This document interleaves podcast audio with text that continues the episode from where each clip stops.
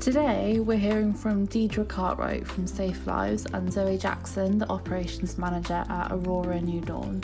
They'll be discussing Zoe's experience of providing a frontline service to families facing abuse in a world under lockdown. Zoe, how are you? I'm well, thank you. All things considered, yeah, doing okay. Um, can you just tell us a bit about yourself and about what Aurora does? Yeah, sure. So I'm the operations manager um, at Aurora New Dawn.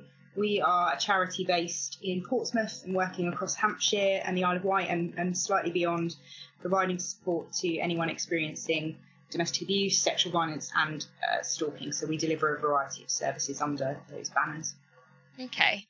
Um, so COVID 19 has obviously changed all our lives on every level in a very quick, drastic, and quite unprecedented way, and there are still a lot of unknowns about what's going to happen over the next few months. Um, but one thing that we do know is that families and individuals are still experiencing domestic abuse. Um, and I think what we're finding more and more is how the effects of COVID 19 in our lives has made this situation worse for families who are experiencing abuse. Just from what your experience has been at Aurora over the last few weeks, over the last month, what have you seen as the impact of COVID 19 on the individuals and families that you're supporting? Yeah, I mean, absolutely. I think you make the point that COVID 19 is it closed everyone's world down, didn't it, overnight? And suddenly we're dealing with issues we've not faced before. Um, so we're dealing with self isolation, social distancing, lockdown on a personal level um, as well as professionally. And I think for victims, those same restrictions immediately kind of, you know, essentially they were put into state mandated isolation, weren't they, with perpetrators, and their worlds also shrunk in the same way that, all of our worlds did. So that changes the risk dynamic, it changes their support options, it changes their access to um, their friends and family and their communities, and that has a real impact on on their safety um, and on the support that's available to them. Yeah, and I can imagine it's increasing other risks in their lives. I mean, I know my mental health is suffering from being in isolation. I can imagine there's a like a lot of factors in their lives at the moment that could make the situation worse, whether that's mental health, finances, whatever it is. Absolutely. So there's so many stresses for all of us at the moment, and I think you know when you you take that for someone that's not experiencing domestic abuse, that feels pretty massive. So for victims, that's going to feel even more huge. And like you say, there's worries about finances that there's going to be tensions, you know, in, in family homes. There are there's limited access. Kids aren't going to school. Um, you know, that support that you might have been able to get hold of um, in your community, even not necessarily from a specialist service, but from your schools and your GP and, and all of those services that would have been perhaps available to you as an outlet are suddenly not there anymore. So it really has shrunk uh, people's world down. And for survivors, that's going to feel really frightening. You know, it's going to feel really, really scary. Their access to information is going to feel really limited. So we're working against that really as services. And um, my CEO said the other day that it's like kind of watching your clients through a window. And I think that's a really, mm. um, you know, true way of looking at it. That you can kind of see them, but you can't necessarily get to them in the in the way that you used to. So that's why we've got to be creative and we've got to adapt what we're doing. And what have you done to adapt your approach to meet their needs currently? Um, well, a number of things really. I think we were working um, normally right up until the point that, that we could no longer do that. So we were doing face-to-face work and um, and based in the office right up until the, the government told us that that we needed to change the way that we were working. So we mobilised to remote working within um, within about 24, 48 hours of that guidance. So we've got staff working remotely still um, in contact with all of their clients. We're not doing any face to face work at present, um, but they are in contact with clients over the telephone and over um, other kind of mechanisms if it's safe and appropriate to be doing that. Um, so we have access to Skype and video chat facilities. Um, we've been fortunate in that most of our tech, we were able to um, move with us to working remotely. So staff have got access to all of our systems. We've also been able to divert our office phone. So we're working a duty system from home. So there is a member of staff answering that normal office landline all of the time. Um, and we're dealing with queries coming in through all of our usual um, email inboxes. Um, what we have had to do is get creative in terms of how we reach our clients. So we have a project um, called our DVA car project, for example, where we deploy advocates with Hampshire Constabulary on a Friday and Saturday night. Um, and we carried on doing that right up until we could, until you know we couldn't, they couldn't have any civilians um, in the police station, and they were really having to kind of cut down. So yeah. we had two choices there. You know, the choice is that you either stop running a service altogether, and you say, well, advocates are no longer going to be working on that project because we can't go out with the police. Um, or you have the opportunity to think about how you could use those resources differently. And our CEO and community projects manager worked um, very quickly together to transform that service from deploying with the police um, and being physically there with them to a 24 hour police hotline. So we mobilised that within about 72 hours. So we're now operating a 24 hour hotline locally for the police to use as they're deploying to DV incidents. Um, so that they can have access to a specialist member of staff. That victim can talk to someone at that point. The police officer is with them and get some independent support risk assessment and we would then triage and, and, refer on. So that service is continuing, albeit that we're not out there with the police, we are with them when they're in the room with that survivor.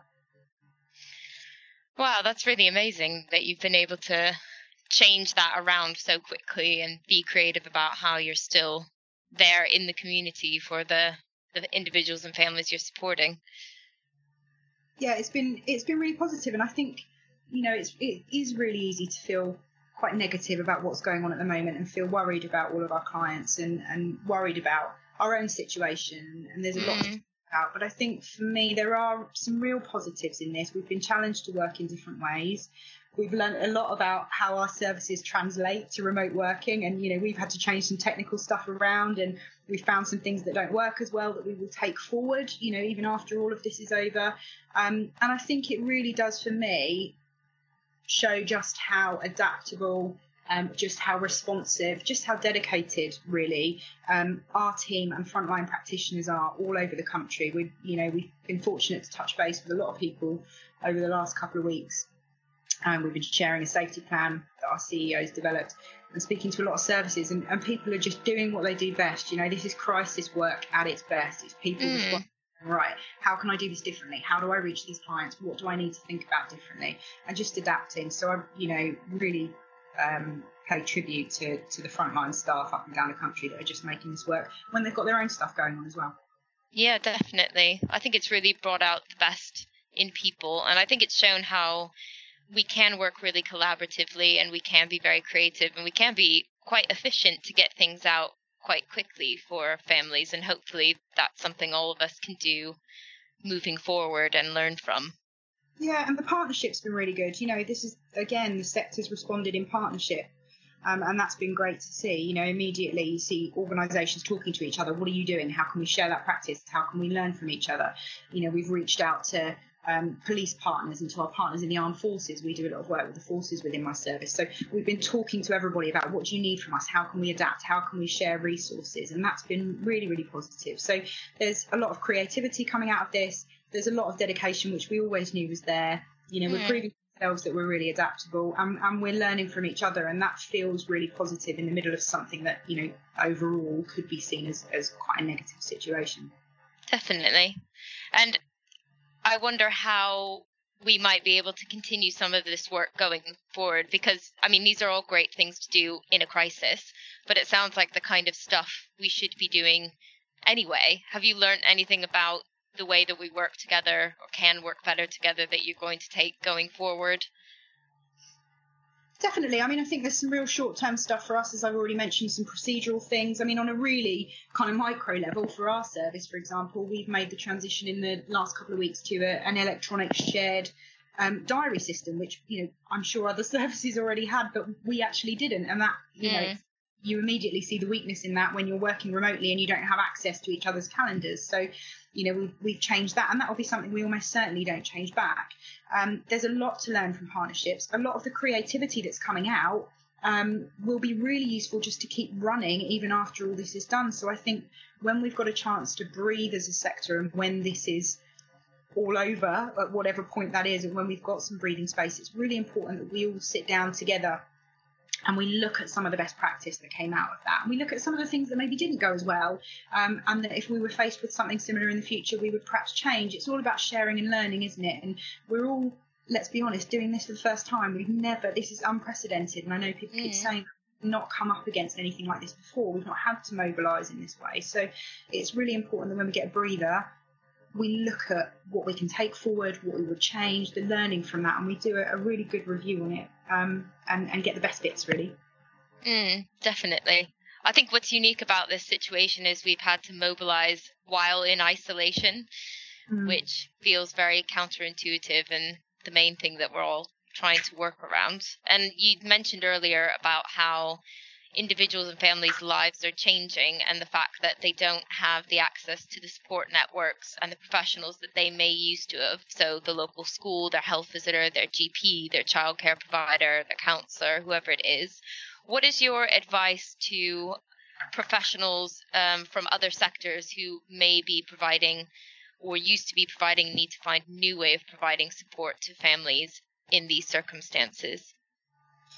I think the first thing is for people to stay vigilant. You know, we, we know that domestic abuse hasn't gone anywhere, and we know that actually we're facing increasing risks. We've seen, um, you know, increasing fatalities over the last week or so. Certainly in our service, we are seeing different and new um, ways to control coming out. You know, the use of coercive controlling behaviour is adapting as our situation adapts. You know, perpetrators are very much using isolation and and um, social distancing in their favour, as we know they do. You know, perpetrators work with what is available to them.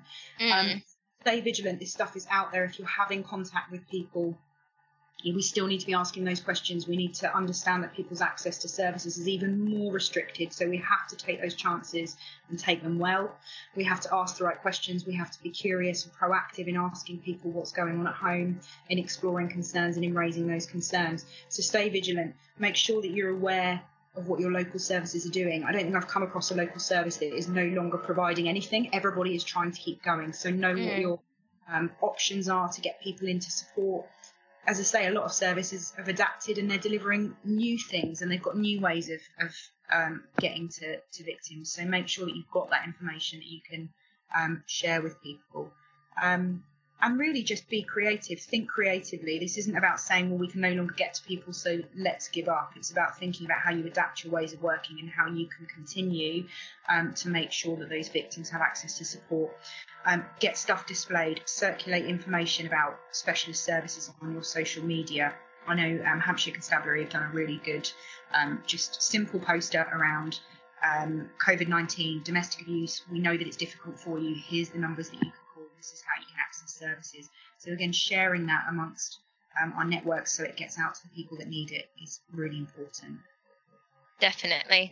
I think, you know, we can all get very focused on the obvious uh, health implications of COVID 19, but I mean, what everybody is experiencing right now is the lockdown, which I think is a perfect storm for increased coercive and controlling behavior, but also all the stresses that we've talked about um, that can increase the risks around domestic abuse. So I think, you know, like you said, when any agencies involving themselves in a family's life, to be thinking about domestic abuse because really this is the kind of situation where that would become worse.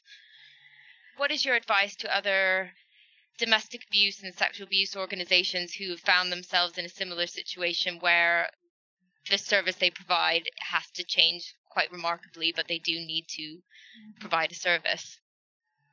I think you know, again, I know I've said it already, but the first thing is, is really to go easy on yourselves. This is unprecedented. We're all learning. You know, there's, there's no right or wrong to this. There's no textbook model. It's the first time we've done it. So um, you know, look at how you can adapt. Um, now is the time to be creative. If you can be creative and you've got space to do that, now's the time to try new things. You know, what what is there to lose there? Keep your core services, but can you adapt them? You know, as I say, our um, hotline is one example of that, but you might be able to do um, a million different things within your own services. Stay in touch with each other. It's so easy. You know, we're remote working to kind of get our heads down and just be in silo. And one of the strengths of the sector has always been that we support each other and we have good support available for our staff and we debrief with each other as teams and, and you have that team connection. So don't lose that. Think about the ways that you can maintain that you know, do your team meeting by video call. We did that for the first time last week. It was hilarious. Um, it. But you know, you've just got to try and stay in touch. You know, make sure that you're taking breaks as well. One of the things that you anyone will find with remote working is that again it's easy to be head down and not to be taking those breaks. We are all dealing with this on a personal level as well as a professional level. So we yeah. have to take care of ourselves and our well-being is everything. And if we're not well resourced um, as individuals and we're not feeling well as individuals, then we can't support our clients properly. So this is about being more flexible with yourself, taking breaks when you need to, getting out there and doing your daily exercise that you're allowed to do, walking, listening to music, walking away from that laptop, being more flexible with your working times if, if you possibly can. So stay connected and look after yourself, but this is the time to try new things and, and think about how you can be creative. Yeah, that's really good advice. Um, going back to one of the other points that you made, you'd said that, that um, I'm trying to think of how to phrase this. You'd said that from what you've seen and experienced over the last you know a few weeks that perpetrators are changing the way that they're I guess utilizing their control in these current circumstances. What are some of the key things that you see that that you think services should be aware of um, in the way that perpetrators are changing their behavior? Um, well, one of the things that, that came up quite quickly is, um, you know, how lonely and challenging it is for all of us, again, you know, for everybody, when you're in isolation perhaps because you are unwell or um, for other reasons and how you have limited people that you can then rely on and limited mm. people around you um, and certainly what we've seen on our cases is perpetrators being very quick to come in and be offering to um, go out and get kind of goods for people that are having to self-isolate Um, or offering to take children more than perhaps they would do or have more contact with children. And our victims are in a very difficult position, particularly if they're sick um, and feeling that they're not able to look after those children and they don't have any childcare options. And, um, you know, a lot of victims struggling with whether they then give the children to perpetrators on, you know, um, as an ad hoc kind of contact thing so that they can um, get themselves better, but being worried that those children won't come back. And so that's the sort of thing that we're dealing with is, um, you know, again, perpetrators working with that situation and saying, you know, well, I'll take them, just let me have them, and, and victims being understandably worried about whether those children are going to be returned. So, um, again, it's about, you know, we can't make those decisions for people, but it's just about exploring some of the options around that. It's also about linking in with you know your local solicitors who is still operating is there still a service there? You know make sure that people are well resourced to get the advice that they need if it comes to that. Um, but absolutely coercive and controlling behaviour adapting with the process of social isolation um, you know people not being allowed out very much feeling like they have to keep their heads down um, and just try and get on with things um, although we are also getting um, an increased number of requests for people to get out, um, which actually is, is, you know, that's positive. So mm. PrAC is um, moving people quicker than they otherwise would do um, to a place where they decide that they, they want to, to go to a place of safety. So we've been doing that a fair bit over the last week, is liaising with our local refuges and trying to get people out as safely as we can and then those spaces have been available for people when they've needed them. I don't I, I don't know yet how refuge has been affected by COVID nineteen. Yeah, we've been really fortunate. We've managed to get people um, spaces. We um, are linked in with our local refuge providers, so we are getting bulletins all of the time from them now around the spaces that they've got, which is really helpful because it means that we can target our inquiries a little bit better um, when we are working with people that need to go. So again, it's that partnership um, and just anticipating before it happens what information we all need to be able to do this as quickly as possible. So um, people are reaching out for help. Um, our duty line is is busier than it's ever been, so that's mm. positive to me that people are finding space um, to call, but it's just about us being able to respond. Um, yeah. I guess the only challenge for us as a sector going forward from that is that we are already top loading as it is. So we are yeah. already dealing with high volumes of work, um, you know, more work than we have resources, and this is only going to continue throughout COVID 19. You know, our existing clients are going to need um, probably additional support. We're going to have new clients coming on board that want advice and support. And even after all of this is done, there is going to be a period where um, people are going to need supporting through the after effects of that. Yeah, definitely. I'm. I mean, I'm assuming that for a lot of people, they'll be experiencing domestic abuse potentially for the first time within these circumstances, and then you think of what they go through to to come to terms with the fact that they're experiencing abuse, recognizing it, and what it will take for them, you know, on the other end of all of this to then come through the other side and seek support. It's just going to be one of the many things that we'll be seeing as the aftermath of COVID 19. Absolutely. Yeah, I completely agree. I think, you know, we know, don't we, again, outside of the domestic abuse sphere, that we're probably going to be dealing with the impact of this for a significant amount of time. Mm. And I mm. think the same goes for domestic abuse. You know, this is a marathon, not a sprint now. This is about yeah. supporting people that we've already got in the best way that we can, responding to those who are now coming forward and saying, actually, I need help, um, and being able to continue to respond to those in the months and, and you know, possibly the years after this, um, where, like you say, this has been their first experience of, of that mm. behaviour. We need to work with them around that. Yeah, I think it's really important you saying that it's a marathon, not a sprint, because I don't know if you felt like this, but in the beginning, I think everybody was in the frame of mind that this is going to be a few weeks, this is going to mm-hmm. be a mm-hmm. few months, and nobody knows how to deal with this. So let's all run to figure out what we can do to respond. And now we're like, oh, this could be half a year, this could be longer. We really need to long term change the way we're working together to support people and slow down a bit so that we can be actually sustainable. I think that's a really important point. I, you know, I've said that we respond well in a crisis, and we do. And mm. you know, services up and down the country have mobilised really quickly. But I do also think, based on what we now know, and based on the fact this is going to be um, probably a longer period of time than we initially all felt and hoped, that there is room there for some longer term planning as well. So good to take a breather and take a step back and not always just do the immediacy of, of what's happening, but have a think about how your services are going to respond in the medium to long term as well, because there's going to be an impact of this going way past the initial crisis response. Um, you know, I think in the first week we were all just running around and trying to get everything sorted, and now we're all bedding down into it. Now is the time to start thinking in slightly longer term about what your support will look like. Say, for example, if you're remote working for a significant period of time, you what does that look like? How do we make sure we continue to to adapt and, and meet clients where we need to and get them the support that they need. Yeah, and I'm guessing the risks are going to change over longer periods of time as well. So it's really important to continue to evaluate that and monitor it um, to see how people's lives change and develop over the coming months.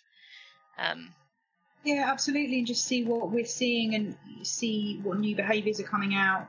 Mm. Um, you know, see how perpetrators are adapting. And again, this is part of this learning process that we talked yeah. about earlier and being able to when we get the time and space to do that um, reflect back on, on what happened during this period and, and, learn from that going forward and we can learn as we go you know we don't have to wait until this is finished and i know you know um, safe lives has been working with ceos up and down the country on conference calls and everyone's talking about that and that's the right way to be doing it is to be you know making sure that we're all um, linked in with each other and talking about this as it happens so that we can respond in the best way. Yeah, definitely. And just I have one more question going back. Um, you were talking about how you've adapted your approach to meet the needs of families and individuals right now in their current circumstances. Um, can you talk a bit more about the the safety plan um, that that you've developed and kind of the key areas that the safety plan focuses on and where people can get at if they want to access it? Yeah, so um, one of the first things that we did, um, or that um, Shona, who's our chief executive, did um, when all of this was developing, um, was to sit down and, and, really write what I'd probably call safety planning guidance, actually, um, some safety planning guidance for particularly for victims and survivors who are um, in isolation, in lockdown with their perpetrators. And, um, you know, I smile because I realise what she's done there. We, are, we all have a background within our senior management team in crisis work and in frontline work. So the first response that she had was, I need to sit down and think about how we're going to support survivors. So she went in and, and did this safety plan. And it really is um, based around what we know are the good principles of safety planning and risk assessment, which is about working with the context that we've got and working with the situation that we've got. So it's exploring with um, victims and survivors what their home life looks like, um, how that's going to be impacted and changed by the fact that they no longer have access to their outside support. The normal safety planning advice that we might give might be to, you know, speak to someone at school or to, you know, go out to a neighbour's house or whatever. How does that change with the um, social distancing measures that we've got? What would your new option be? You know, who would you be able to go to? Reminding people that they can still call the police. I think that's really important because we see the police being overloaded with various things, and, and there might be an assumption that they're no longer dealing with, um, or perhaps domestic abuse isn't at the forefront, and it absolutely is. I know from speaking to colleagues in Hampshire Constabulary, they're still responding as they always did. They're still arresting perpetrators. So reassuring people that they can go to the police. Thinking about how the dynamic has changed by children being around in the house. Mm. Thinking about safeguarding all the time. We have to keep our safeguarding hats on, don't we? And children are no longer in school. Um, so for children who are victims, who are witnessing this behaviour, who are exposed to that, we've got additional safeguarding concerns there. But we may have the dynamics of abuse changing with the presence of children as well. So Mm. that's to explore. Um, exploring new ways of how um, victims can get in contact with services. You know, we always check, don't we, if contact is safe. We've always been, been used to doing that. But again, it's about if you're in close quarters with your perpetrator and you don't have as much access to your telephone, how can we potentially use the measures that are in place to get you that contact? So, could you go to the supermarket as the only person in your house that goes to the supermarket? If you're doing that, is that a chance for us to be able to contact you? How do we work with the, the mechanisms we've got, but do it safely for you at, at the same time? So it's really about digging down into this micro level of people that are, you know, stuck in a property together. What does that Mm. mean? You, you tell us what you think is going to happen, and we will then respond to that in the best way that we can. That makes a lot of sense. And people can access um, a version of that on, I don't know if it's accessible on your website, but it's also accessible on the Safe Lives um, COVID 19 page Yeah, um, so on their website. I've got um, a version that we can access. People can drop us a line. We're just asking people to drop us a line from work email addresses just so that we can um, kind of keep track of where it's going out to. Um, but yeah, on our info at aurorand.org.uk address, which is on readily available on our website, um, people can, you know, it's being shared. It's been, you know, spoken to people from um, all over the country. Had someone emailing from the Shetland Islands, which was great the other day. And actually, it's been a really nice opportunity just to check in with everyone and see how people are and um, Yeah, say that definitely. they're doing okay. And again, see on the the front line how services are responding, which is which is great. Yep. Well, there's a lot to be proud of right now. There's a lot to, you know, be concerned and worried about, but definitely a lot to be proud of for Mm-hmm. people who are providing that that frontline support to families. Thank you for joining me today. You're welcome. Thank you for having me. You're welcome. Are you going to do anything fun this weekend in your lockdown state? I am going to be walking. Um, so Okay. I am making the most of my um, my one period of exercise a day, and I've been getting back into walking, which is nice. Um, so yeah, hope, I'm hoping the sun's going to shine, and I might be able to do some gardening as well, which I've also taken up because I don't have much other choices. So I'll be my garden. Um, but yeah, just getting outside and making sure that there's fresh air, and you know that I'm Yeah. taking time for me, and um, yeah, just trying to all adapt as best we can, aren't we? yeah, and you've got your dogs, don't you? I have, yeah. So they'll be going out for they'll be going out for walks as well and spending time with me in the garden. They're um, following me everywhere at the moment, so um, I'm sure that'll be a bit challenging as the weeks go on, but we'll deal with it. They can feel the the minor stress. yeah, I think I think they're just enjoying having me around at, at the moment. Yeah. I'm sure we'll all get sick of each other eventually, but um, yeah, bless them, they're great company. So I might be in uh, might be in lockdown, but at least I've got those two. Yeah, I think kids are like that as well. My kids seem fine. They're like, hey, wake up when I want, do what I want. and the parents are like, help me. Uh, we're all just navigating so many new challenges at the moment, aren't we? It's just it's Yeah. uncharted territory for all of us, and we're all winging it and just doing the best job we can. That's all we can do. Yeah, exactly.